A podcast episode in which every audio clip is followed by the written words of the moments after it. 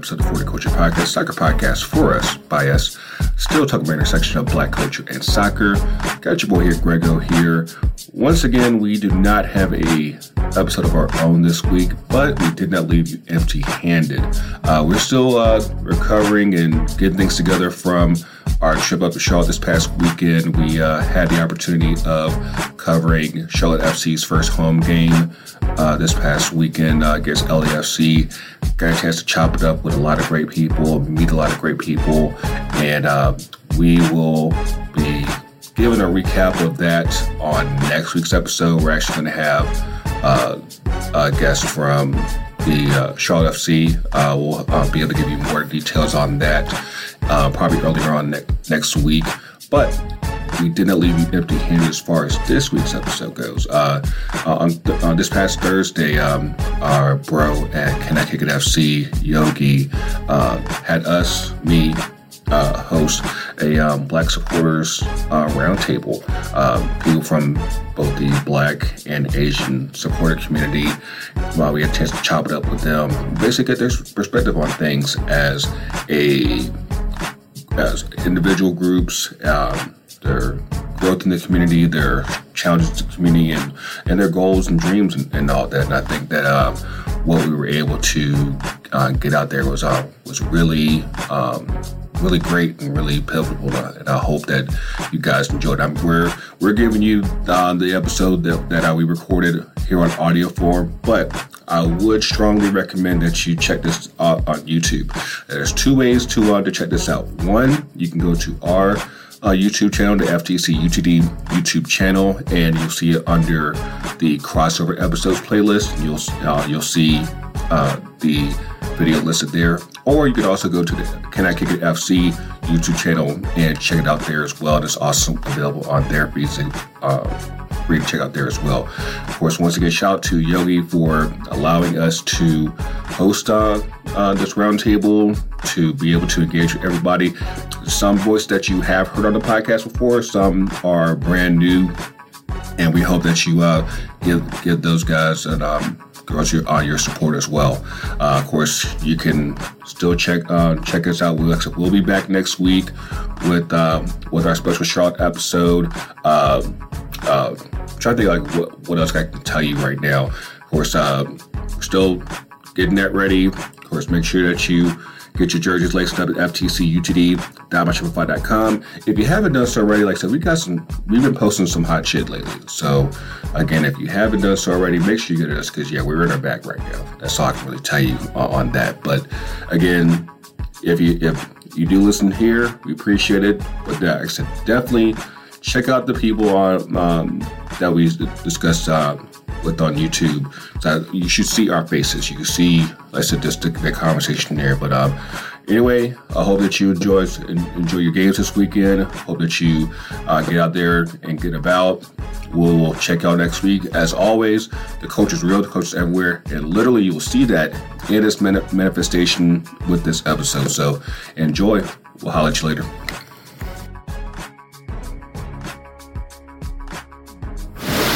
We now join our roundtable, already in progress.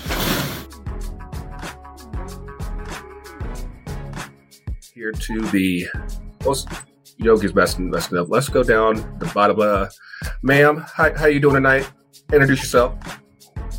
Oh, hello. Can y'all hear me? Yes, ma'am. All right. What's up? I'm Sky from Shea Butter FC. Um, the podcast about two black women's perspective on football, culture, and everything in between. Um, so yeah, I'm out here. What what uh what supporter group are you repping? Oh, okay. Oh, in the background, you can see AC Pandemonium for Angel City FC. Um, but then just out here in general. We're we're glad to have you on. Next up, we got Josh Tigers LAFC. What's good with you, boss? What's up, family? This is Josh. Um, I'm representing Tiger Supporters Group out of Koreatown, Los Angeles, and I'm really happy to be here, guys. I, have I've been able to, to talk to Grego and Sky and Doug and my, my big my big my big bro Jake over there. So um, yeah, really happy to get to know you guys more. Indeed, indeed. And on that note, uh, Big Jake, what's what's happening with you, man? Hello, hello. Thanks for the invite on here. Super cool to see everyone in one place. You want to introduce yourself? Uh, let, let us know who you are. Are you? Are you? I know you ain't shy. Your internet's working. I'm a co-founder of Black Fires for uh, Red Stars and Chicago Fire, and every pretty much every other team here in Chicago. So cool, cool. Glad to have you on. Next up is the living legend, Kurt McGirt, Kurt Jenkins. What's going on with you, boss? Not too much. Uh, founder and former president of Footie Mob, now repping the uh, Canadian chapter of Footie Mob here in the wild.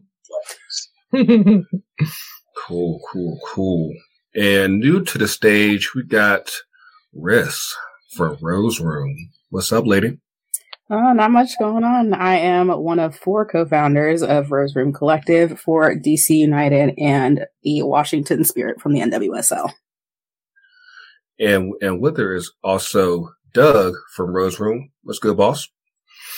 Hey, hey. Yeah, with Riss, we helped co-found Rose Room Collective representing DC United and the Washington Spirit, and I'm excited to be here with everybody. Cool, cool, cool. Uh, next up, we got uh, we got some new kids on the block. We got Jermaine from Black Herons down in Miami. Y'all like brand new on the scene. What's what, what's up, man? Brand new, brand new. What's going on, everyone? Uh, my name is Jermaine. I'm one of the co-founders of Black Herons down here uh, in Miami. Uh, excited to be here. Excited to be a part of the movement. Cool, cool. And last but not least, we have got Brian. Brian uh, from, from the mixtape in Nashville. What's good with you, man? Hey, what's going on, everybody? It's Brian here, mixtape 615. I am the acting president of the organization, and um, we're glad to be a part of the conversation. Um, we need to do more of this as being Black supporters and networking and connecting and having roundtables. So I'm happy to be here. Now, now, te- technically, I, I did not intentionally uh, made it forget Kyle. Yogi told me don't mention Forward, but you know it's it's all good to me. You know, rivals stay rivals. I get it. But uh, what's, what's good with your boss? I'm good. Hello, everyone. I'm Kyle Carr. I am one of three co-founders for Featherstone Flamingos for Forward Madison FC. So myself, April Kigea, and Chris Fox. Uh, yeah, and I, I'm sure that was the instruction that Yogi gave you. Sure. but yeah, I'm glad to have everyone on tonight. Uh, again, it's um, we try to have have this um roundtable conversation at least once a year. Try to get everyone around the culture and just uh, you know chop chop it up and uh, talk about things that are going on within the supporter culture as I think voices of color uh, begin to um, uh, to to rise and um, they're under under underrepresented and everything. But uh, let's uh, kick this thing off. Uh, just to kind of open things up. Um, how did your supporters group get started? So let's start with uh, actually let's start with uh, uh Brian. So basically, mixtape six one five came together because there was a feeling, right, um, among our particular supporter group collective that, you know, we needed kind of more representation. We needed more diversity.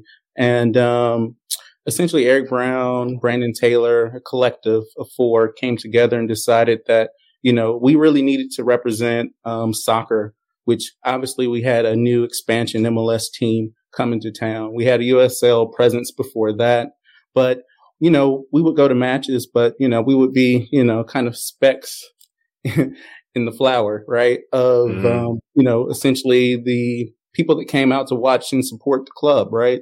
So we wanted to see some of that change. Um, we've had different experiences in different SGs that pre-existed the mixtape 615, but um, a group of people got together and they decided that, hey, we need to essentially represent Nashville, which is 25, 25 to 28%, depending on the year, right? African American. Mm-hmm. And we need to make sure that we tap into that community and we grow the sport.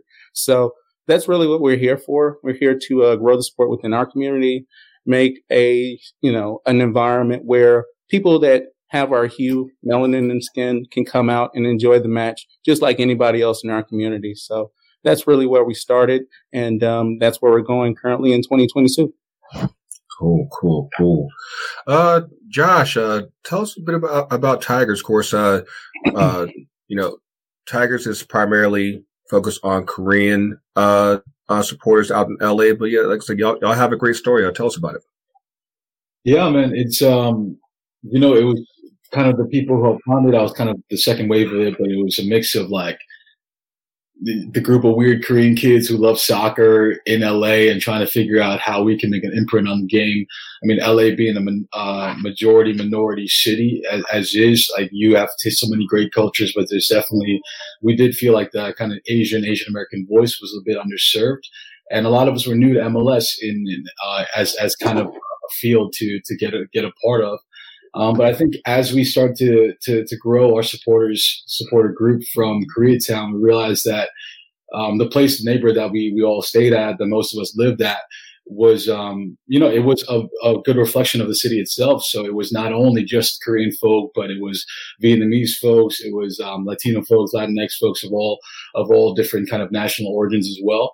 And so I think mixing in the Koreatown Koreatownness, the LA-ness into what we what we chose to originate as became really the nice wrinkle and how we evolved into I think a true representative of our little corner of LA.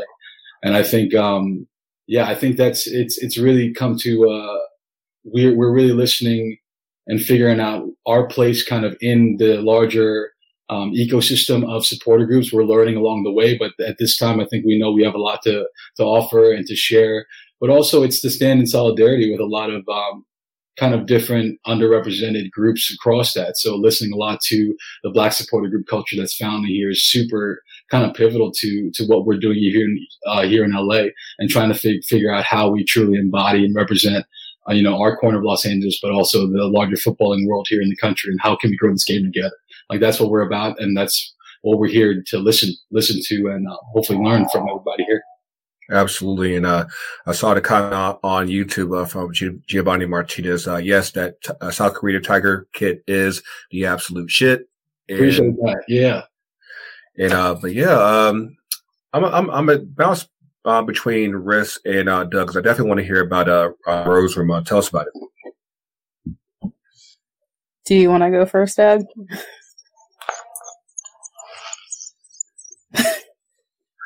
Just flip a coin. and Doug's on mute, but hey, we'll keep, we'll make it work.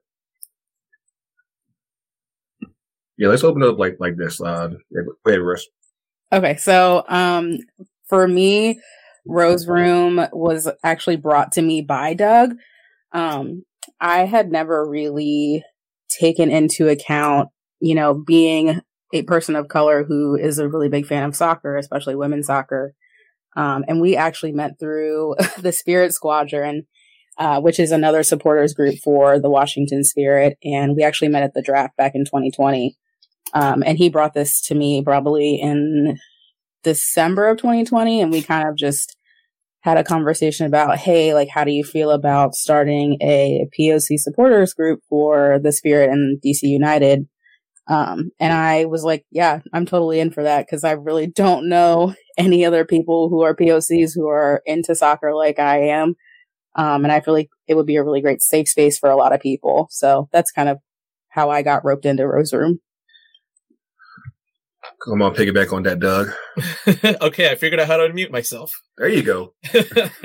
um, yeah, myself and Aaron Bland, who he's not here, but he's he might be watching tonight we were kicking around this idea for a while of just like forming our own supporter group. And personally, I had noticed all of the leaderships among these groups were almost all white and kind of to kind of how um Josh pointed out earlier, very much in a city that's majority POC. And I thought that can't stand here.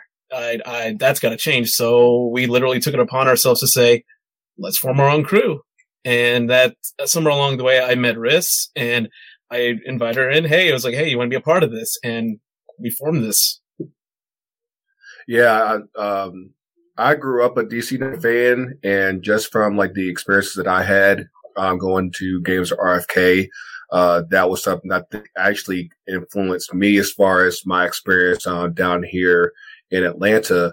And uh, and on that note, uh, of course, Kurt, we you and I have, have gone back basically since like day one. I, I remember uh, seeing you and Stefan uh, at, at, the brew house at the USA Mexico game. And like, uh, tell us about how that got started. I mean, for us, it basically started the day of the launch. Uh, we were there. We were with other supporters groups at the time, and I think it's the same as everybody else here, where you just feel like you don't have your your thing, you don't have your space. So we decided to make one, and we were extremely fortunate. I mean, to be in a city like Atlanta, where Black culture is so integral to the actual city's culture, where it's not that heavy a lift. It's just part A straight into part B, and that made it so much easier for us to get the the ethos of Footie Mob out to people, and they were able to see it, latch onto it, and then join in if they wanted to. And so it's just big for us to have that ethos in that city at that time. Yeah, um, and I'm liking that that background. By the way, that's uh, that's that's very very nice and colorful. And shout out to uh to Doug's uh, sweatshirt because yeah, the uh, DC State Hood definitely needs to happen. 51st State, holla at that. Um, uh, let's go with Jermaine with uh, Black Herons. What's what's good, man?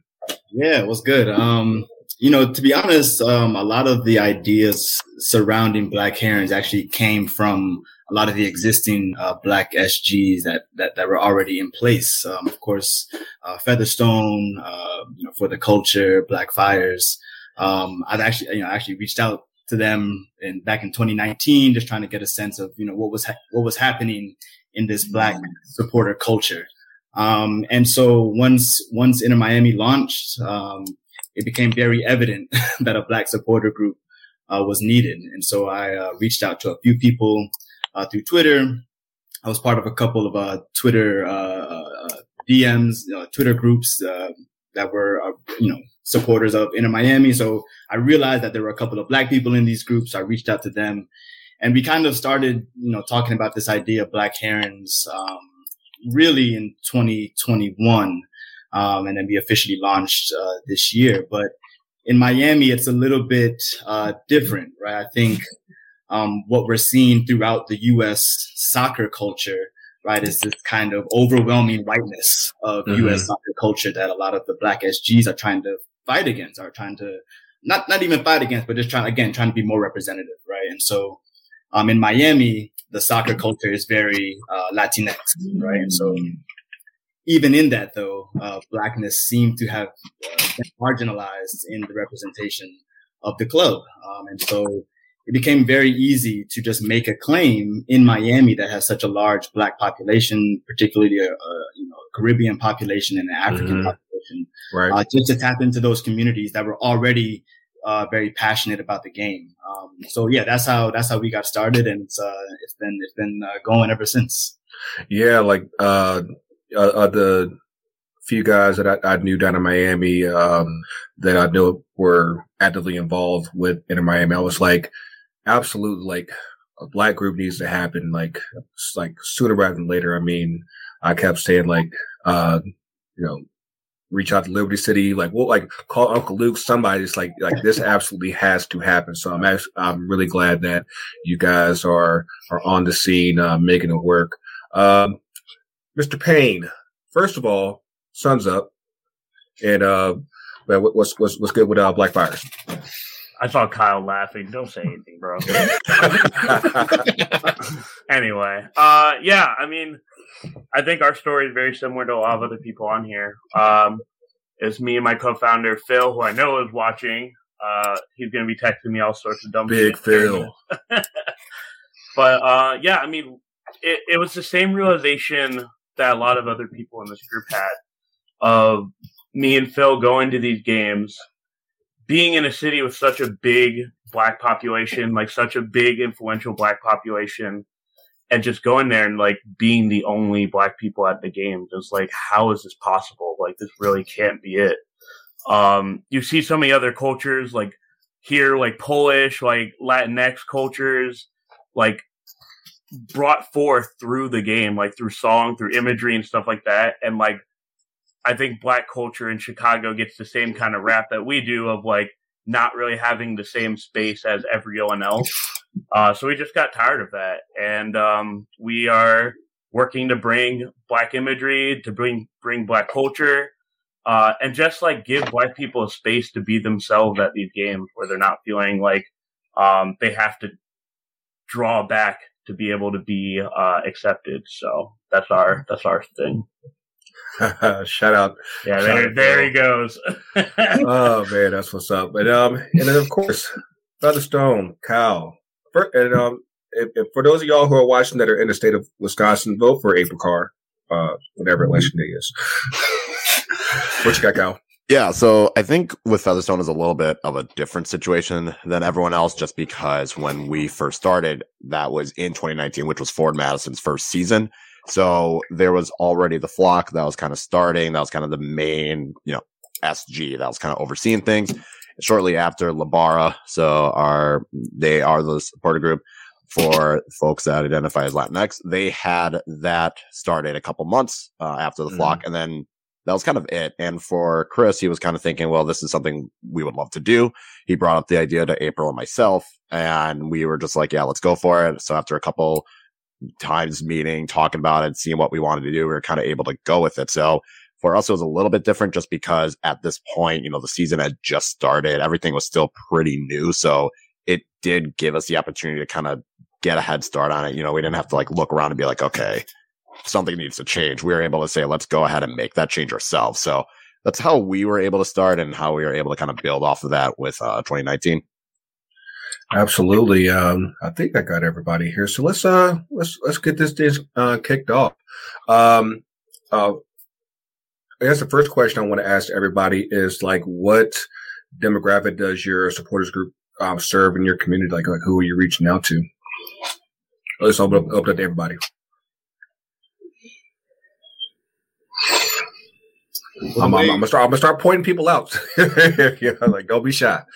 Well, the way we kind of um, describe ourselves is that we're an all-inclusive Black supporter group, meaning that we're all-inclusive and that anybody can join. Doesn't matter the race, gender, sexuality, or supporter group. Right? Anyone can join, um, but you have to be committed to doing the work. Right? And so that's the Black part in Black supporter group. Right? Is that we're focused on centering uh, Black culture, Black communities, um, Black experiences. Uh, so, for example, we're doing some work with Little Haiti. Um, they have a football club, Little Haiti FC. Shout out to them.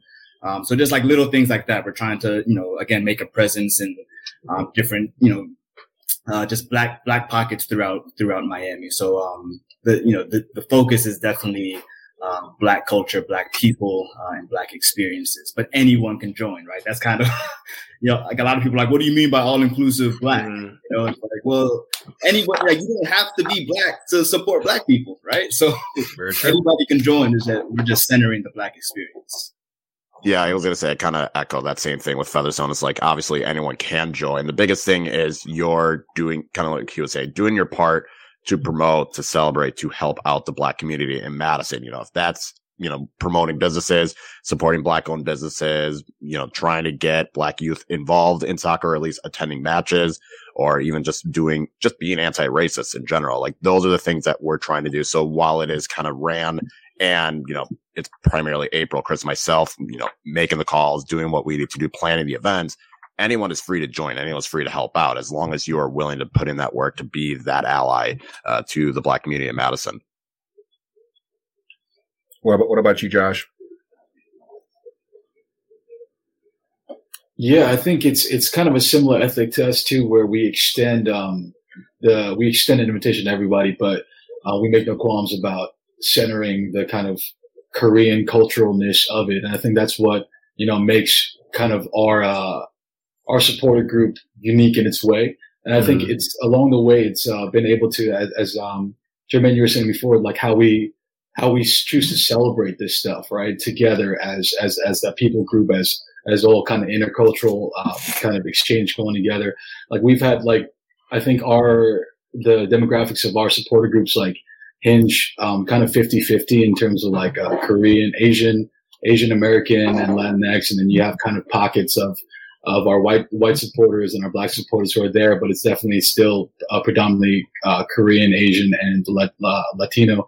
And I think in that, it's what we found is that people are um, people who want to learn more about kind of Asian culture and Asian cultural customs and the way that we choose to center um, kind of our culture into soccer culture. Um, it's just kind of an open mindedness. I think that's that's really something that uh, that no matter where what our demographic is you look to in our community, like we'll have um, we'll have the the focus on that. Now, I did not forget about you, Sky. Uh, I know you, you got your thing going on with uh, with Pandemonium. Um, so like like what um was uh, with things with uh, NWSL like, like what demographic like who who are y'all y'all typically targeting out in LA as well? Um, I think it's inclusive to everybody. Um, largely currently due to some things that happened earlier last year. Not gonna get into, but it's largely Latino and Asian. Um, a couple of us black people up in there, but um, yeah, it's pretty from what I've seen in the current ones that are existing. Um, for the NWSL side, the it's probably the most diverse of the SGs, in my opinion. Well, no, no, no, take it back. There's a couple other ones, but yeah, the in the case of Pandemonium, it's pretty. It's half and half Asian, Pacific Islander, and then um Latino. Cool, cool, cool. Um, uh, just to uh, keep things going, like what are some challenges that uh, that y'all have faced in, in building your uh, SG from, from the from the ground up? Um, I guess I can speak as far as uh, Nashville goes. So for mixtape six one five, one of the things that we had to really uh, discover is that is mainly teaching the community here in Nashville what the porter culture is, right? Mm-hmm. Like we're kind of the the diehards, right? Not necessarily the casuals. Um, mm-hmm. We're the people that you know watch every match. We travel to away games. You know, we really, um, you know, kind of live and breathe the club club itself, right? So I can say at least from um, our perspective, um, that's one of the things that we've really had to work on um, as our SG. Um, I think we had a very good launch. Actually, our SG was birthed during Juneteenth of last year. So, mm-hmm. you know, it was very inclusive, right? I mean, it was very educational, I should say, right? So we had a lot of great support from all the SGs. The club itself, they had a huge party for us in the middle of, you know, a, a, predominantly black neighborhood, right? So it was very educational, and you know we've been getting a lot of great support um, from the community ourselves. So I would say the challenges for us is mainly just uh, getting more people right to uh, kind of get fully involved into uh, supporter group culture and just kind of you know sh- show that out in the community. But you know I can guarantee you from everybody we brought to one Nashville SC match you know, we have them hooked instantly. It's a beautiful game, right? And um, mm-hmm. um, also being a successful club to this point, um, you know, has helped with that. So we really have to capitalize on that and grow. So I think our challenge is, you know, continuing to get people to the games, and we're working as a SG to get more of us at the matches, and then also uh, just to continue to be involved and visible in the community and doing uh, community initiatives. Now, now, her, I think, uh, Footie Mob is the oldest group, um, uh, in, in the group here. So like, um, I know like we've talked about this before in the past, like, uh, what's the challenges as far as just finding us, um, you know, and, trying to get, and get, and get us involved, uh, with, uh, with supporter culture period. And then also just, you know, building, um, the group. Mute, mute, mute, mute. I think the biggest thing is the gatekeeper, gatekeeping. Mm-hmm. Because when you come to an experience, you're bringing all of your prior experiences. And American soccer has by and large had a certain party that they've always thrown. And it's the one that they know, it's the one they go to, it's the same songs every week. But now you have people coming in who listen to different music, dress a different way. They still want to party, but the party doesn't quite look the same, even though there's still music, still all the same components. It's getting people to understand that it's not subtracting from what they do. It actually adds to what everyone is doing. And there seemed to be a good bit of fear and hesitance, for lack of better terms, about letting people in and be their authentic selves and understanding that, you know what, learning something new doesn't actually hurt you it takes 10 minutes to give something an honest try versus an hour and a half of pushing back. And so mm. getting past that hurdle, which was in some cases just continuing to exist, makes such a big difference. And I think that's the biggest barrier is for everyone in their city, in their supporters sections, how do you get past that initial hurdle of yes, I'm here, yes, we're for real, no, we aren't going away, and by the way, we are now doing these things, and there's nothing you can do to stop us from doing. I think once you get over that initial hurdle, it's all downhill, but it's getting that understanding that you are not going away. That is the biggest thing to, to get people to buy into. Gotcha. Gotcha. So, like you want to say something, Kyle? What you got? I guess in terms of hurdles and gatekeeping, obviously, I think one of the biggest things though is people have been so used to soccer being so white that they haven't had a chance to come to the fact that there are others that are going to want to be involved in it.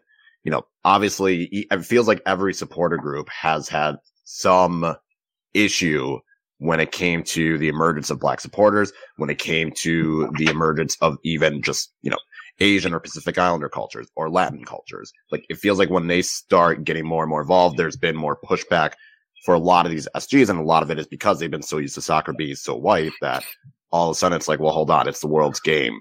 It needs to be represented by the whole world. So I think that's the biggest issue with the gatekeeping sign. And also people like the people that were in power want to keep that power and whether they're still there or whether they've stepped aside, you know, you kind of see it. People always have their issues where that's not how we did things. Well, that's fine. Well, there's a lot of shit that we did do back in the day that needed to change. So I think that's kind of the biggest thing for people is coming to that fact of you can't have the status quo be the status quo or else you're going to look like an ass. Um, to add, if I can add on top of what Kyle mentioned, that's something we've kind of run into here because of the fact that more more on the DC United side, not so much on the Spirit mm. side. That DC United's been around since 1996, so you have all these SGs that have been around forever, yeah, and have operated the same way, and they've had all their dramas and stuff. And many people didn't even conceive of the idea of an SG based on marginalized voices; like they couldn't even comprehend it. Right. So we still get questions of just like, why are we here? And I was like, well, probably. Yeah. I was like, this, or like, why?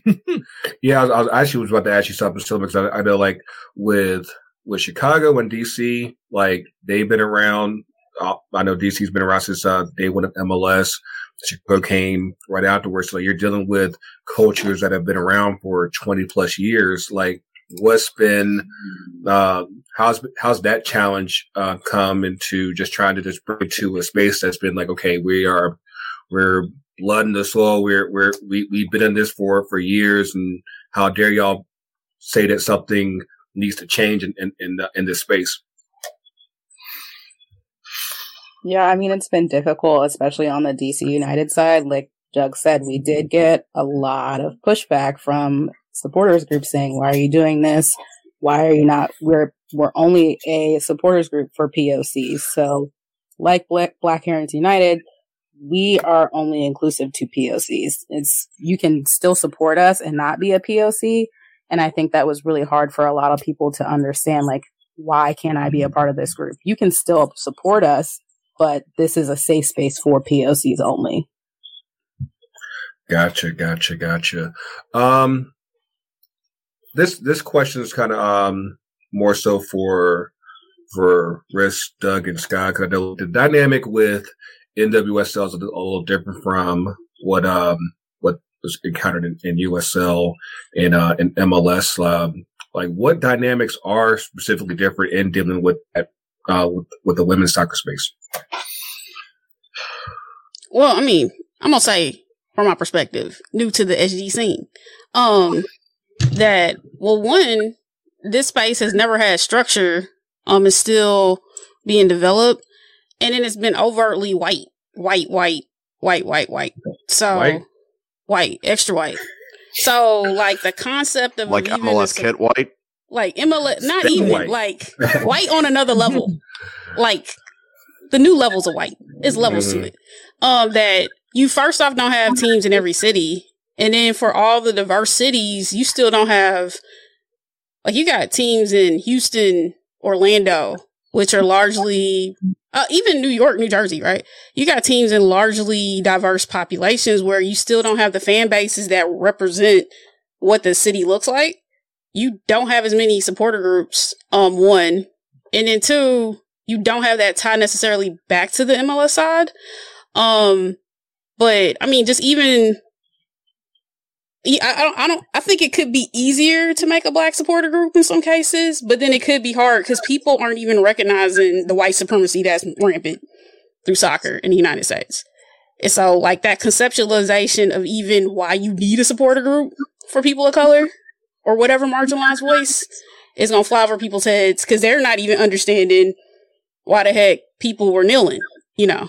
So mm-hmm. there there's I mean there's an opportunity for it to exist easier, but I mean I can foresee pushback. I don't know. What y'all think? I'll, I'll let y'all answer first.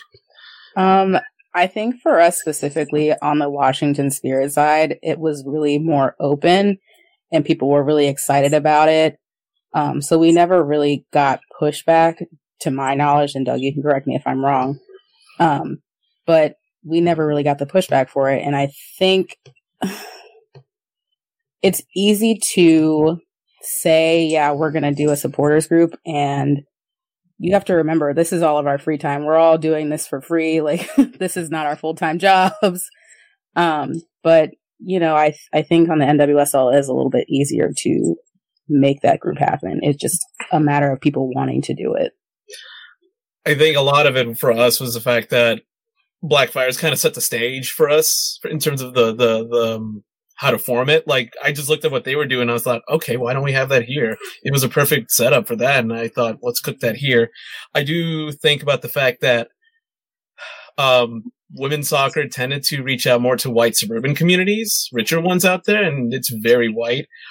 I'm gonna be honest. All you gotta do is like look at the demographics of the rosters of DC United versus the Spirit, and one is way more whiter than the other. True, true, true. Stuff like yeah. that I think about. Yeah, and of course, especially given how the past year has gone for the Spirit. Of course, y'all had the, the highest of highs with winning the NWSL championship, and of course, the lowest of lows uh, with the ownership battle and um, and scandals that, that have come out with the with the uh, with the Spirit. Of course, Team King all the way, all the way. Um, but uh, yeah, um, let's see what we what else we got here. Um, but yeah, like just a next question here, like like why do clubs struggle to market and embrace uh, um, black, Latinx, Asian families um, at, at games? Because it's not immediately profitable for them. Um, I think that's the thing we ran into here. Is whenever we would bring up oh, like you guys aren't really reaching out to the black community in the same way that you're reaching out to like college white kids and old white people here. Um, a lot of the pushback we would get is, oh, like they're not into it yet. Like that's just not true. like if you met anyone from the Caribbean or Africa, they're all about that shit. Like every time I met with my family, we'd have like a soccer ball in the backyard. Um, I think for them, they just haven't seen it uh, from a club standpoint. They just haven't seen the money returns to like get back what they they think they're putting in, but it's really not about that. You know what I mean? Like I think everyone can agree here. It's not about the money. It's about long term, like you're doing the best thing for the game and you're doing the best thing for your community. So people have to separate those two. Cool, cool, cool. Oh, what what you got on, Josh? Yeah, you know what? I, I, I think the the kind of line we're always trying to walk is like, what is um, how how is this how is this uh, better than just a tokenism, right? Like a cheap tokenism. Like I hey, shout out like the the Asian nights where you get a cool hat, right? But it's like that's mm. usually where it stops. And then Jake, as you alluded to, like people, then the the front office will ask like, where's our where's our financial reward from this community that we've given a whole day to? And it's just it's it's very cheap because you realize that like when they reach out consistently have a relationship with like more more white majority college students and college campuses, like that's a partnership, an ongoing partnership that's not only that's not only like financially important to them, but like it's important to longevity stuff. So that's always what we're trying to walk, man. It's really like I think that's something that has that's kind of helped us to see why we were necessary as as kind of a, a like an Asian American or Korea Koreatown centered group is that like you cannot tokenize us because we do this stuff every day, and you can't point to us. You can't point to the community not believing in it because we live and we and we bleed and we do this stuff for free, like we like was mentioned before. So I think that's always the kind of um, what's on my mind is always like does this enhance visibility for all cultures in the game, and then secondly, like how deep does this go, right? How deep is that that response going to be from the club? Like what is it? What does what will it take for them to to to realize that like we deserve the same kind of partnership that they've given these institutions for decades and generations.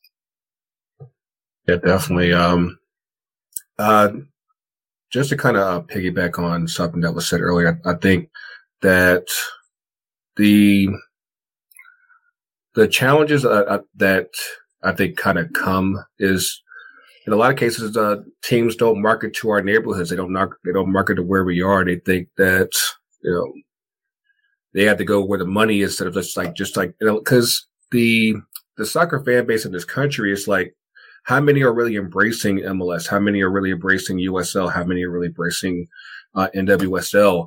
I think that you know like uh, Curtis can tell you like even like here in Atlanta like for for the amount of black faces that that are seen at United Games like they're not they're not advertising south of 20 they're advertising out in athens and and not even going to fairburn. Like it's nice down there.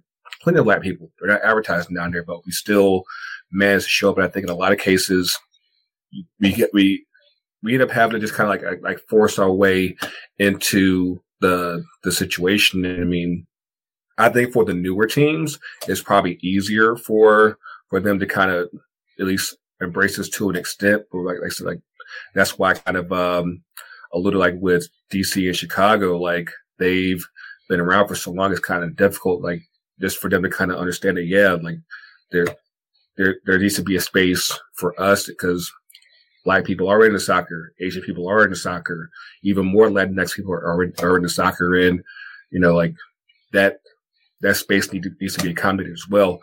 Uh, see a comment on uh, from YouTube from K, Kai718. Uh, being in New York and seeing all Senegalese in Harlem celebrate after winning AFCON, it's a shame.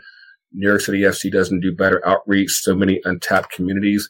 Um, I know, like from from the people that I know up that way, there, New York's a, a, a crazy beast because obviously New York City is is so wide and diverse. Uh, in a lot of cases, I think the perception is like, like with the West Indian community and African community, like, like they're not they're not bumping with MLS, they're not bumping with NWSL. But again, I, I think that for a lot of teams, like you have to. I don't think anybody's in a position where they can be like, "Hey, we, we've gotten all that we can get, and more can always be done." So it's just a matter of the team stepping up and doing more to to uh, to reach out to more, be invited to, hey, we want you at a, at a game. Doesn't matter if it's in in Bronx or, or other day like up up in Hartford. Like get get those people out there and say like, hey, we, we want you to be a part of this. Uh, we got some uh, questions. Uh, Yogi, what what you got, man? Let's see what we got here. Uh, from Giovanni Martinez. Correct me if I'm wrong. I feel has a presence at Ornate Club. Knowledge is Footie Mob. They do. How many uh, other club relationships with the SUs are in tonight's panel? Um, I'll, I'll, I'll let y'all run with it. What, what you got? I guess I can take that for Nashville. I can say this, um, at least for mixtape 615, we have a direct relationship with the club and we have a contact to reach out with the club. Um, one of the things that we have, which, you know, a lot of clubs are looking at implementing or may not have is a uh, supporters collective. So that's where all the officially recognized SGs come together. They collaborate. They have a voice with the club. For example, last week I was sitting in headquarters, you know, giving ideas about the new stadium that's coming, giving input. Um, Black History Month, obviously they reach out. Number mm-hmm. one is, you know, it's obviously a good visual for them. But number two, it's also a good opportunity for us to interact with them to talk about what's going to happen for the rest of the year, right? And how do they remain engaged? So at least for Nashville, um, the supporters collective has been really embracing each other. We have a Latinx uh, supporters group. We have three other officially recognized supporter groups, and then we have the unofficial supporter groups. But at least for the official supporter groups, we do have that direct line where if we need to press something with the club, bring an issue up, um, if the messaging isn't right, right, we can look at being reviewed at what's going out into our community. And we have the opportunity to even, you know, correct a lot of things before they go out to our community, which is very important. Um, mm-hmm. Obviously, uh, one of the things, like I said, uh, Black History Month came out last month, and there were some particular themes or some imagery that came out, you know, in some of the initial renderings. And they said, "Hey guys, you know, we have these things that we want to display. We want to do a patch, commemorative patch for Black History Month. Which one do you guys really like? Like, what's your input?" So that was really helpful because through us looking at that, you know, we could take that and take it as an educational opportunity to say, well, you know, for this particular patch, I would not represent, you know, hmm. an entire black community with this particular image, right? Let's not do that. right, let's not do that one, right? Let's let's think about something that's more appropriate because you know we don't want to put you know my entire community in a particular class, right, or different tropes. So it's very important that you have a relationship with your club, that you have an open line of communication, and that they receive the feedback, right? Because at the end of the day, um, this is all about analytics, right? We talked about, you know, where they put advertising, what communities they put that in, right? There's a mm-hmm. revenue, there's a dollar amount that goes direct in hand with that. So it's not only just, you know, race, but it's also class. And then it's also about showing the numbers of, hey, we have a large representation of you know, African Americans in the city, uh, don't give up on, you know, one third of it, right? Right, right, I mean, right. It, doesn't make sense from many different aspects. Gotcha, gotcha. Now I know um, Jake with Blackfires, the uh, the relationship with I think both the the the the parent the umbrella group with Section Eight as well as the uh, fire itself has been tenuous at best. Would that be a way to describe it? That's a nicer way than I'd put it. But um, I think for us, like in terms of the club, it's actually really funny. Um, I think a lot of 2020, which I think the groups that have existed are gonna know what I'm talking about. There's a lot of pain points we brought up with our club. Um, and it felt like screaming into a void. But you look at what they're doing now, the fire in particular, and it's like it's like, damn, they got it. Like to the point where they're doing better. They're doing more for black people in the community than the supporters are. And I think that goes back to our relationship with Section 8, where having any type of relationship to the club automatically makes you suspect. And I think it goes back to what people are saying about how things have been the way it's always been and things like that. I think people don't realize that the way that worked for them doesn't work for everyone who's after them. So right. for us, we have to have a better relationship to, with the club because they have a more of a voice to reach out to the people that we want to reach out to. Um, Section 8 it's not to put them under blast, but they've shown that they haven't been able to do that. Like they've been around for so long. We're just now coming up and it, it, it's looked like whiteness the whole entire time. So, um, I think that, and like, I'm from a Red Stars angle too, because we also are like, we're in with the Red Stars. Right. Um, it's been, like, I think like what Doug said, it's actually funny, like, we're so much in the same situation as, as Rose Room and so many, like, we're basically like in the same boat in a lot of shit. Mm-hmm. Um, ours is very similar in that we have a very, very, very supportive group in Local 134 and the club. Um, but they tend to spin their wheels because they're not they don't know how to reach out to anyone who's not rich and white, basically. So mm-hmm. yeah, shout out to Tulip Closet. But um, yeah, I think that's just like overall for us is like we're we have a great relationship with the club and the the fans, particularly fire fans, kind of don't understand how we operate, and because they don't understand, that means they automatically dislike it. So, mm. now I know Josh uh, with uh, with with Tigers um, and thirty two fifty two. Like, like uh, is the relationship more so through the the collective, or do y'all have a direct relationship with, with the club? Like, how like how does that dynamic work?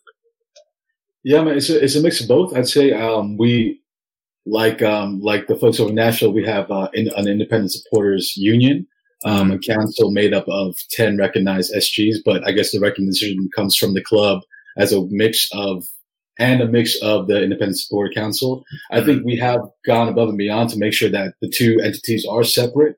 So the club doesn't have oversight into our elections, onto our policy. But of course, you know, we're in the same boat together. We love this game. We love this. We came through for this club together. So um, we try to involve each other in all the discussions. So yeah, we do have good connection with um, the front office staff who have, for the most part, been great. And I think it's uh, it really speaks to the diversity of employees at who are employed by the club as well. Like not only on just you know like selling hot dogs at games, right? But like at creative director level, at president level, there's there is um, a really depth of diversity there. So like the the even the patch equation we are talking about before, right? Like that stuff is checked at the door because um, the creative director is black, you know, and like that's shout out to my guy Marcus who who's always does a, an incredible job repping not only the LA community, but I think the black community in LA trying to, trying to bring the community in.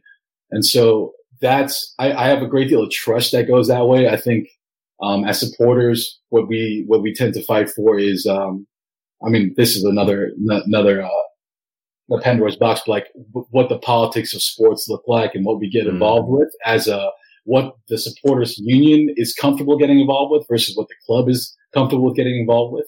I think that I think as we go on with um, you know players taking a knee, um, fighting against uh, racial discrimination, violence, like that's something that we can step to together. But I think having um, the supporter union take the lead on that has been has been really uh, kind of to the kind of kind of been a good job from the club. Being like the supporters lead that, and we'll try and help you as many times we can. But sometimes you do need um, a bigger message being sent out like that. Absolutely.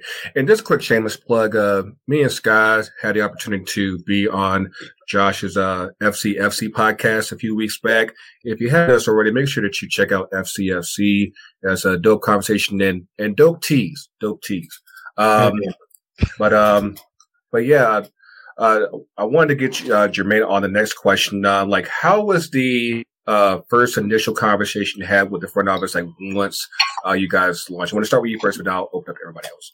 Yeah, it's um, so so we're still trying to build uh, that relationship with the club.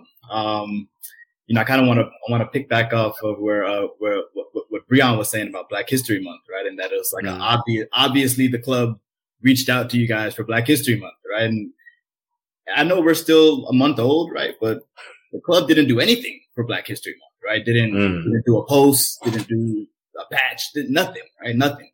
And so we're kind of trying to figure out what our relationship with the club is, right? Um, so a lot of our initiatives, we're doing it on our own, right? We're like, we have a group together and we're tossing around ideas to talk about what we can do. Um, we took some of these ideas, uh, to this meeting, our you know our first meeting with the, the front office we had on last week.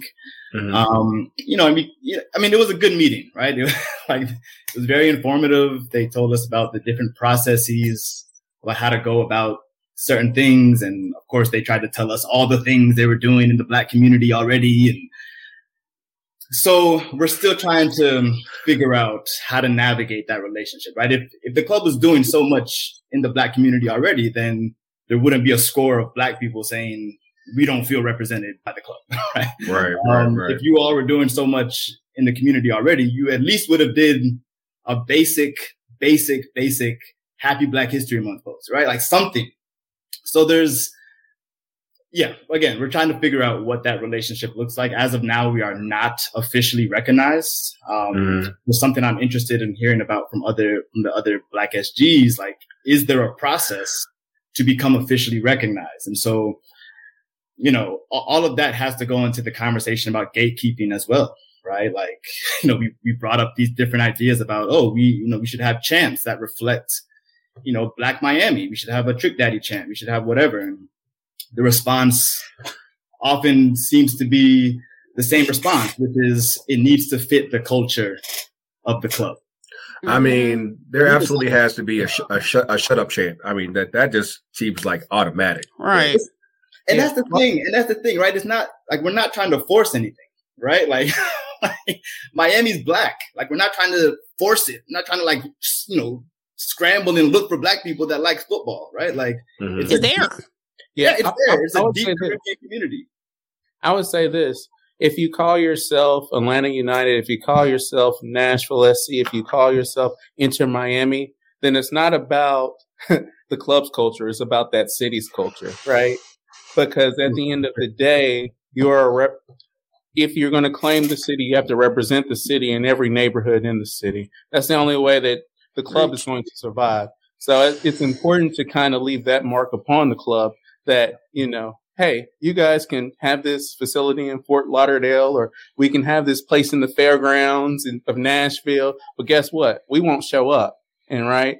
And one of the things that's really been powerful for us is that, you know, every SG is going to be different. But if you have a really good supporters collective, they will stand with you if something is wrong. And they will say, you know, this is wrong and we won't show up to the match. Right. So that's right. the power of, you know, uniting and leveraging those relationships with those other SGs. You know, everybody has their own place. Everybody has their own objective. Everybody has their own whole role in this, right? But it's really the power of all of you coming together because there's a financial impact. And at the bottom end of the day, that's what this is mostly about right? In the U.S., it's pay for play, right? It's right, it's, right, right. It's not only pay for play, but look at how much did David Tepper pay for Charlotte FC, three hundred twenty-five million dollars. Hello. To make that investment in cash and to want to see a return on that cash sooner rather than later. Right. He can't cut himself, and none of the owners can, especially the later owners who paid more money, cannot cut themselves off at the knees by going, I'm not going to advertise to this demographic of my city. Atlanta is 51% black. And like what? Greg said, they don't advertise past a certain place. I don't see advertisements at the AU Center, which is literally a mile from the stadium. Hello. So that don't make no sense. They algorithm themselves out of profitability by going, we only go places where we see these people. Therefore, these must be the people who like our sport. Therefore, I don't need to spend my money elsewhere. When mm-hmm. if you ask anybody their top five soccer players of all time, at least three of them are going to be people of color. But there's that disconnect between the player on the field and the supporter in the stand, and then add in where the decision makers spend their time in our respective cities. And that's where we have this huge problem of teams going, oh, we did something. Yes, you threw $10,000 at a soccer pitch. Cool. But that's literally less than the bare minimum. What about mm. advertisement? What about player outreach? Mm-hmm. What about giving, giving kids a ball and saying, Go home and play with this and put an Inter Miami, Atlanta United, Nashville SC brand on it. Let the kid kick it around. And then you know what? In 20 years, you might have a player. But at this point, you can't even get an advertisement on a public transit bus. And that's a huge problem. But yeah. I was gonna say, so I had a whole thought. Like, it's like the way they market soccer in this country is they act like it's the NFL. So they're trying to replicate NFL models, but this is soccer. Yeah. It's a global game. And so they're not like recognizing you got to get everybody named mama to want to come to your stadium. And so then this lack of even understanding that like I played soccer in Atlanta. Like it was wild to me when the with the uh Atlanta beat wasn't marketing the black communities and they played in Herndon Stadium at the time, which is in the AUC. Like you gotta recognize who your who your populations are to make the money that you complaining that you're not making. Um, but this lack of understanding how to leverage the supporter groups operating in this white vision dream broke model. Like it's like you're not embracing the culture, um, or even in understanding the concept of how supporter groups can be so powerful in changing what your how your team impacts your city and it even generates money. Like leveraging, you know, the different the diversity within supporter groups that could possibly occur to figure out, you know, how do you get black people, how do you get Latinos, how do you get Asian people into the spot? Um, this like total disconnect because everything's been done from a white, white lens is part of the bigger overarching issue. And so it's like frustrating because like even for me out here trying to ask people, Hey, you want to come to a soccer game? You know, people not realizing I'm getting black people saying, I didn't think soccer was for me because it looks like a white sport in mm-hmm. the United States. Right. Or I ain't never thought about going to a soccer game because hell, I played, but like I was never going to be on a national team or playing college. And so these are the things you got to fight through when you even in a city like Los Angeles where you got a lot of black people. But how are you gonna get people mm. to the game beyond okay, we got a bunch of black people on the team. Like Right. it's like recognizing all these things and so then understanding you need to have the different diverse faces that encompass your city to appear in different groups. But yeah. Definitely, definitely. I I think that um uh, to kind of piggyback on on Kurt's uh, statement, like again, the AUC is literally like not even like a mile from the stadium, and like the advertising just isn't there. And like like I mentioned earlier, like you go south of twenty is is essentially non-existent, and I think I mentioned in one of our 100 different chats, like it's amazing that we have showed up the way the way we had, in spite of that lack of outreach uh, to the community. Of course, you have things like Soccer Streets that have done a great uh, a great deal of outreach, but again, like it, I always said that there, there could always always be more, always be more. Uh, shout out to uh, Phil for that last uh, comment about official recognized uh, supporter groups. Yes, that that whole process in itself is definitely something that yeah, it could be a bit a bit cumbersome depending on you know if you got the numbers, if you got the the, the money coming in and all, and all that. That that could be a whole conversation with within itself. But uh, yeah, shout to uh Phil for that. Um, see what, what what other questions we got here, Yogi. Uh, while while we waiting on that, of course, um, just to kind of about next week. Uh, next week on FTC UTD, uh, we actually have an episode dedicated to our week, uh, weekend up in, um, Charlotte, uh, for their first game last week against, against LA Galaxy.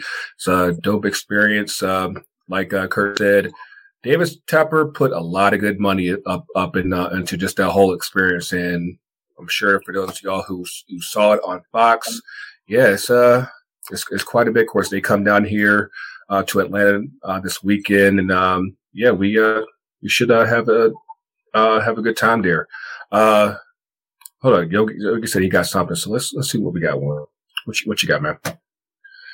Uh, da, da, da. If I can add something while we're waiting on, Yeah, yeah, go, yeah, go ahead, go ahead. you know, I, I do want to, I do want to be clear, right? Like, Inter Miami does a great job of reaching out to the Latinx community, right? Yeah, they're, they're deep. Like shout, shout out to Vice, the Vice City. Like, Yeah, like like, they, like they, context- they do it. No, absolutely, right? Like in the context of U.S. soccer, right? Inter Miami is is doing a beautiful job bringing in an underrepresented community, right? In the context of U.S. soccer, the thing that I guess really bothers us as Black Herons is that the history of Miami football, the history of Miami soccer, is deeply ingrained in the Black community, right? Like going Very back so. to the 1970s of the North American Soccer League, right? Like the like Miami Gatos and the Miami Toros, like their MVPs of the NASL were black players, Mhm. right? Like again, so like this isn't this isn't something we're trying to force, and so we know if the club can do this incredible re- outreach to the to the Latinx community, they can do that same type of outreach to the black communities. What you got, Doug? Uh, something to go back to a point Josh had about the diversity within the FOs. One of the things that changed the direction for DC United for us that has been huge has been when they hired Danita Johnson as Mhm. the team president. That Right. Changed course on things so much in terms of relations with the supporters and the direction where the team wanted to go. Her background, there were people saying like, "Oh, she doesn't have a soccer background. What does she know about this?" And I'm like, if anything, it was better that she doesn't have a soccer background. Her background is in the WNBA, which frankly I think applies better here than anything else, and that has been tremendously helpful for our relationship with DC United on that front, which was in the past was not great. Kyle, you've been quiet. What's what's what what you got?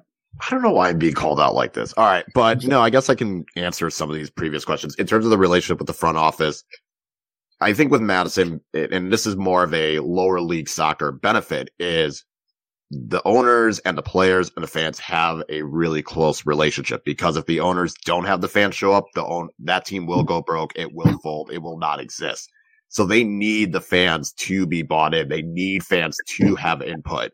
And I think we've had, we've been able to have that conversation with the owner since day one. And, you know, yes, the ownership has made mistakes. Um, but they've also tried their best to make sure like going into Black History Month, they're the one that's, they're at least initiating the conversation. They, for Juneteenth, they, but in 2020, they were saying, Hey, we're to have a culture night. Like, what do you guys think? What should we do? Unfortunately, COVID kind of threw those plans out the window, but then you kind of jump back in 2021. And they're like, all right, we're to do this again. How do we do it? And I think it was because of that we were able to have that Juneteenth celebration, you know, having black owned restaurants provide the food at the stadium, having mm-hmm. a black band play, having a black woman sing the black national anthem and the national anthem, having something like that along with, you know, we were able to collab and make a scarf. Chris does an amazing job working with them. So I think we've had that benefit of being in lower league soccer that we didn't have as much barriers with communicating with the club because the club that is, like I said, the club has to listen to the fans or they will not exist. Um, so we've been lucky in that regards. But in terms of officially recognized, I think we, eh, that's one of those where if you want to make it work, you're going to make it work. You know, we've been lucky with the flock and Featherstone. You know, the flock oversees all of it. The only time really you have to go through a process just if you need money. And that's just more of a, hey, this is what we want to do.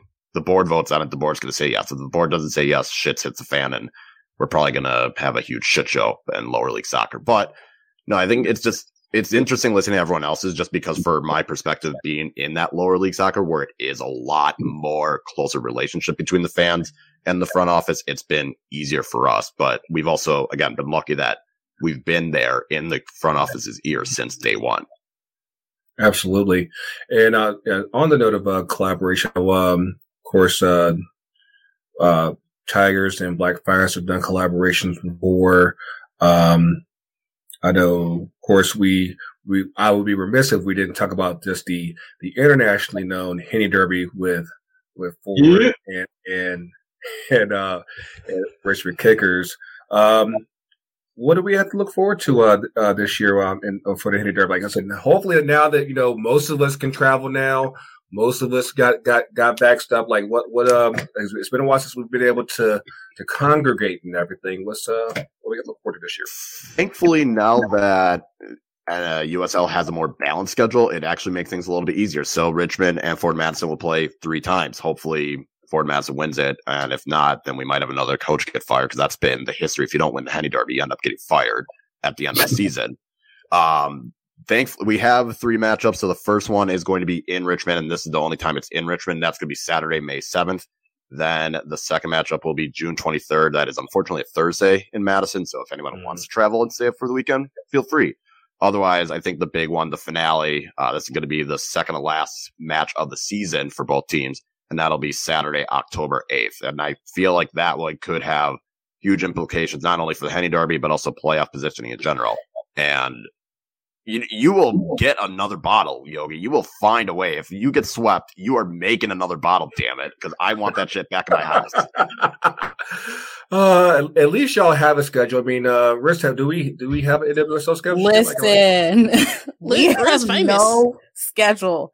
It is March, and we still have no schedule. I'm waiting for it. You know, some people like me, I work on the weekends, so I have to plan myself accordingly and take PTO in, in order for me to go to a game. A lot of people are waiting on these to book vacations, trips, especially if they want to go to away games. We're all sitting here waiting. TikTok, NWSL, what are we doing? She's got Alex Morgan now responding Morgan. to her tweets. I'm famous now. she out here. I'm out here. Uh, there was a question that uh, I think Yogi uh, had posted me one second while I dig that back up. I know there was uh, one question that uh, I think Rich uh, uh, posed as far as just like, like, what can supporters do as far as just to better market black players, Asian players, Latinx players? Like, what can the supporters do from that? Because, like, because I, at least from what I've learned through the growth of the Shea Butter FC podcast, is that a lot of people, a lot of teams aren't giving players of color much of a platform at all. And, not at all. And uh, like, so, like, what what can the supporters do from there just to kind of help elevate and, and give everybody their shine? Um, oh. I mean, well, go ahead. no, you got it.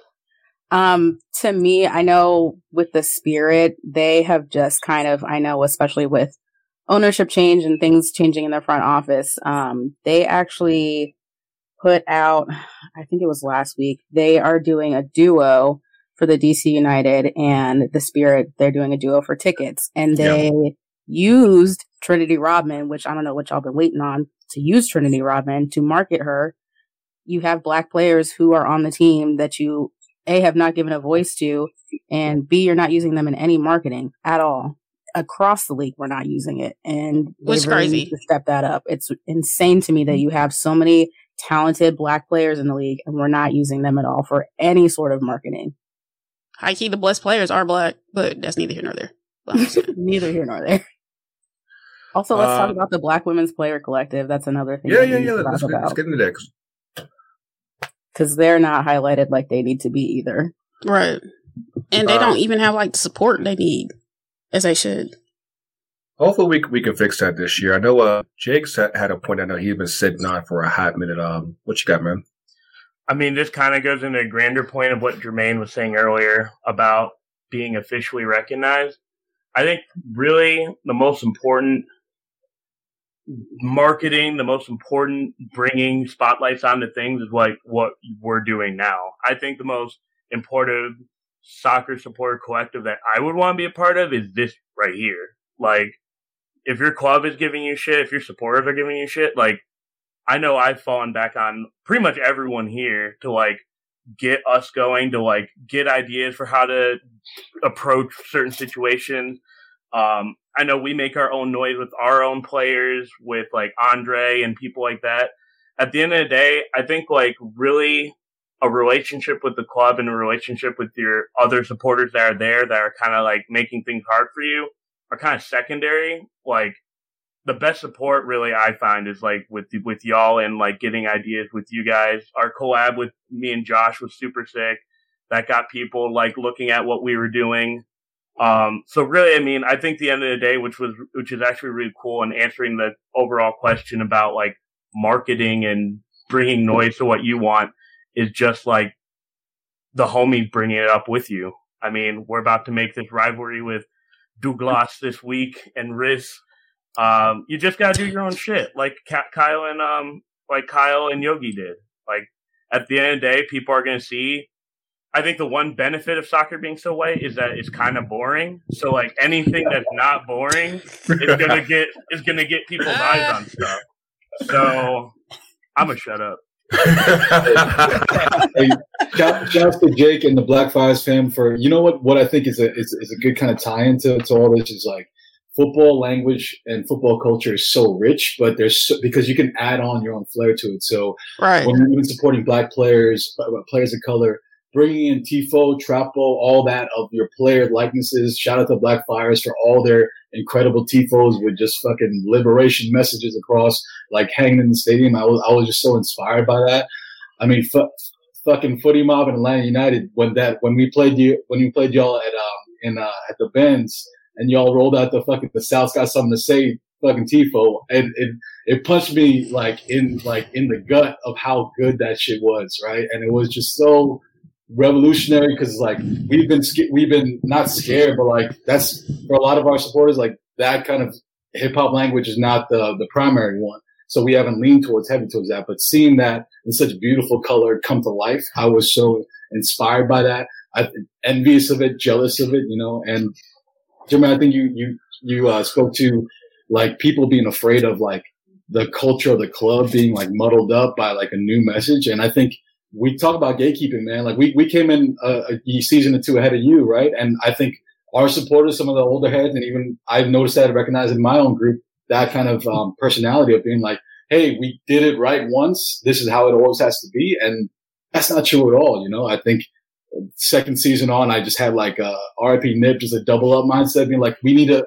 This game is so big for us. The city's so big for us. We can continue to." To kind of win people over by trying new things, right? And I think when you talk about the culture of a club and we haven't been here for 20 years like fire have been like it's like hey everything's on the table still right like we honor what we did so far but we really truly have to to be innovative in in terms of winning our communities over to this game Absolutely. Uh, you know, if, if nothing else, uh, you know, what I, you know, part of like what with the, with my podcast with FTC UTD, like one one of the mission goals was to get this type of situation happening where, cause I think like for a lot of us, what we ran into, like I think when we first started going to games, that you think that it's just it's just you, and you just think like, hey, like I might see another another person of color. Um, like, like I know, uh, me and uh, Jake and Phil used to joke about uh, pictures that would get posted online, like how many black people are, are in this picture. Like, you know, like, okay, I see, I see three to possible, see, just to just to put some spades up into it. But you know, like this is what this is what this should be all about. Is just like having that opportunity to network and connect, and, and know that you're not alone. It's you're definitely not alone, and you know, there's more of us out there. There's always more of us out there, and again, it's just all about bringing those uh those people in, into the community and then let them know that hey like you have you definitely have a space here. And uh, try to support as many of the crew as possible footie mob richmond forward blackfires um, i know i got i got about three different uh tigers uh scarves and everything.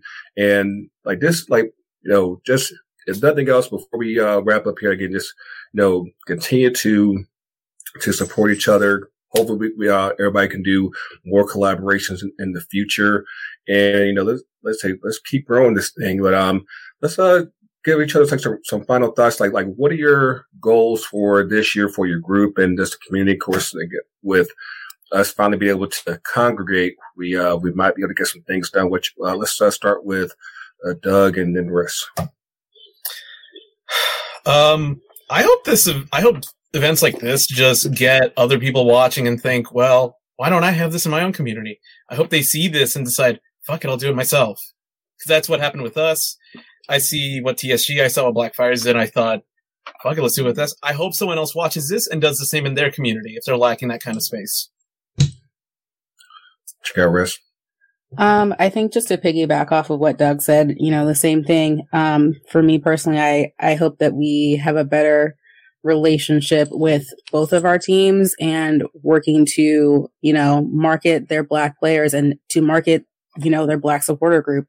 They know that we exist, but I think it's really important for us to be seen as a supporter group. So I hope that that's something that we can do.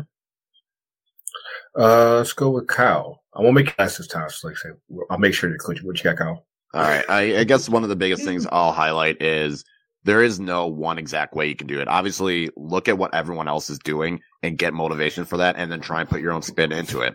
And I think the other thing is if you genuinely put in, obviously people will notice the work you're putting in. And the more you can try and do, obviously everyone, this again, like we've said, we're doing this all for free. So we're going to definitely do our best, put in that work and kind of like what Doug was saying, like, you know, it's funny because like Chris down in New Mexico, you know, he went and saw what we were doing and decided to do his own thing. And, you know, everyone I think gets the motivation and just see what everyone does and then put your own spin on it. Obviously do it that relates to your city, do it that relates to your club, do it that relates to your community. Uh, Jake, once again, sun's up. What, what you got, Jake?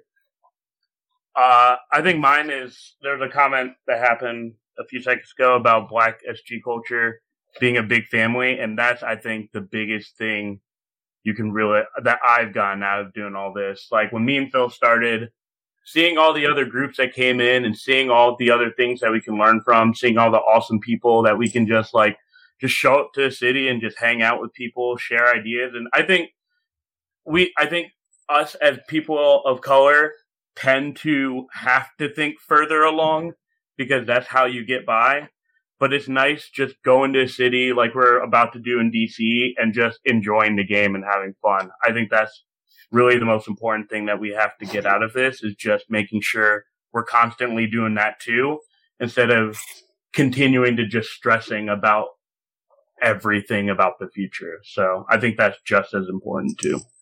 Indeed, indeed. Breon, uh, hop up in here. What you got? Yeah, I mean, just, I mean, I just want to thank everybody for the opportunity just to sit here and collaborate and share ideas with everybody, right? But, you know, I think um, for each one of our SGs, we just have to remember, you know, that, you know, we are, you know, a loud black voice in a predominantly white space, right? And so when we say that, we have a certain responsibility, right? Not only, you know, representing ourselves, but our community and our community interests. So I think we just need to continue to kind of press that, right? And what we've learned tonight, right, through this podcast is that we're not alone, right? We have other SGs that are of a similar hue that are fighting the same battles, right? Globally, not just here, right? So we need to, uh, you know, continue to collaborate, continue to participate in conversations like this, because through that, you know, there's real power in the opportunity to elevate and to be heard, right? So, um, so yeah, I think one of the first things that I did, you know, as I became president of this particular SG is I reached out to the footie mob, right? Cause they were close, right? They're right in her backyard. And we saw a lot of things that they were chronicled on and a lot of things that directions that we wanted to take, you know, um, from their example, right? Um, but then, like you said, we wanted to do our own thing here in Nashville. But, you know, I, I think we're in a very unique space. I think we are a minority within our own community. And we just have mm-hmm. to remember that and keep on pushing forward, right? Because we're at the beginning of this and, you know, we want to think about, you know, what our initial, you know, objectives are, but we also need to think long term and what we're doing in our communities, how we're building the support and who's going to replace us right when we're gone. Mm-hmm. From the rocking chair of retirement, uh, what you, what you got, Kurt? For me, I got to say that for anybody watching this, existence and presence is a form of resistance. And anybody that's trying to keep you out of the stadiums is paying the exact same amount for a ticket as you are. So your place is just as valid as anybody else's. But for people that are in this room and are in SGs already, remember to share the sport from a place of love because people are going to pick up on your love of it and then they're going to want to be a part of that. So that's how we grow this by sharing something that quite frankly sells itself, but the culture is like this thing of love that we can give to other people and really make this much bigger than it already is. Cool, cool. Appreciate you uh, coming through with us. Uh, Josh, uh, what, what, you got, man? Yeah, man. I think this year for us, I really want um, more of our group to to go out and meet meet everybody here, right? I want, I think, going to Atlanta and seeing, you know, Doug, Doug, and um, even uh, Jake, who, who, whose teams were not playing that weekend, to show up, right, right, right, hang out. I felt such a like a, kinship, right? Like we we are the the soccer supporters of America, and I, have never felt so uh, so aligned with people that I never met in my life before. So I think for us to, as travel restrictions lift, like actually have that kind of face to face kind of connection, and know that when you're in LA, like please please hit my line. Like you guys are always welcome you know, at my pad, we'll, we'll, we'll do a Cape Town day together, Cape Town night together, more importantly. And then, um, yeah, we'll, we'll, we'll keep celebrating this thing. And, and Sky, I got to come see you. Sky, there's no excuse. Me and, me and Sky are about like five miles apart right We're looking yeah, forward to that. Absolutely. And, um, Jermaine, with the new kids, uh, Black Herons, uh, what you got, man?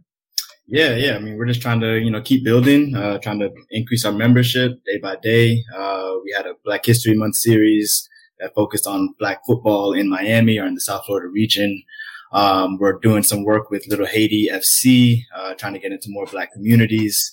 Um, for Juneteenth, Footie Mob, Kurt, let's link up, uh, Inter Miami versus Atlanta. Let's make this happen. Let's, you know, let's do something. So we're just trying to just do the work. You know, we're just trying to do the work and, um, you know, establish a presence in the community. And this has been great. Um, you know, Inter Miami, you know, talks about La Familia all the time, right? But, th- you know, this has kind of been really you know, the, you know, the best family that Black Herons has, you know, has, has been a part of uh, thus far. Everyone on Twitter, everyone on social media, uh, like right, like the day before we launched, right? Like we reached out to as many of you guys as possible just to let y'all know, like we're, you know, you know we were launching and y'all just showed us, you know, the, you know, the greatest support. So thank y'all, you know, thank y'all for welcoming us with, with, with open arms and, uh, we're going to continue to build. Absolutely. Again, I'm I'm glad that you guys are filing in in, in the mix um, in Miami. I think that the black community in Miami with Inter Miami is definitely something that needs to be hit hard. Uh, I mean, given given the makeup of Miami, I'm, I'm sure uh, uh, Sky can probably get into that as well. We we know it's it's it's very uh, mixed in in um, and uh, oftentimes fractured, but uh, it's something that still needs to be, to be hit. And um, yeah, Scott, first of all, that's a very nice lot, line of uh, hoodies you got there behind you. I know I, all I, these I, hoodies from FTC. Even some custom stuff. You see a Christen Press jersey behind me. Like you yeah, got a yeah. Crystal Dunn. You got, you got all kind of stuff. AC Pandemonium. But yeah. What you got? Okay, so I was gonna say thank y'all all to everybody on here today. um, all the work y'all do in whatever SG you're in, particularly Black PLC SGs. y'all voices are much needed and representation. So keep fighting the good fight. And you know, we all about see at Shea Butter, we all about breaking down doors, knocking down gates, banging gates down, making new gates, making new stuff, making new chants.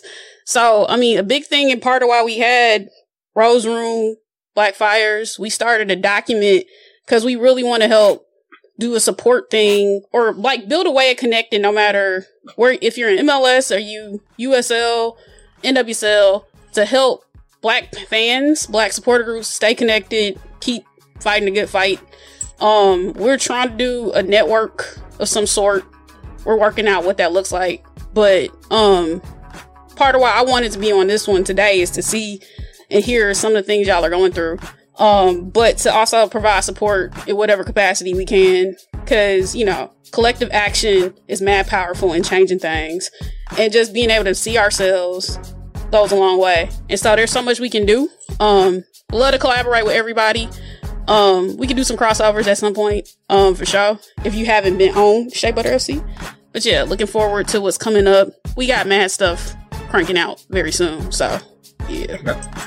Absolutely, absolutely. Um, you know, with like this episode here, this roundtable here is the quintessential example of what I say at the end of every FTC episode where I say the culture's real, the culture's everywhere. Like this is a, a living example of that. And, you know, whether it's here in Atlanta, LA, Madison, DC, I said everybody got their own flavor and it's something that belongs in this community.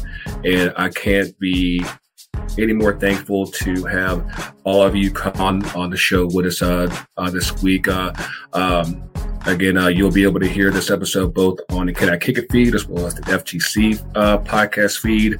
Uh, again, uh, thank you to everybody that's uh, been able to show me a quick before we head out of here. Let's uh, give it to the boss that uh, that made this all happen, uh, Mr. Yogi. What's good I'm with not your boss? the boss. I'm just here.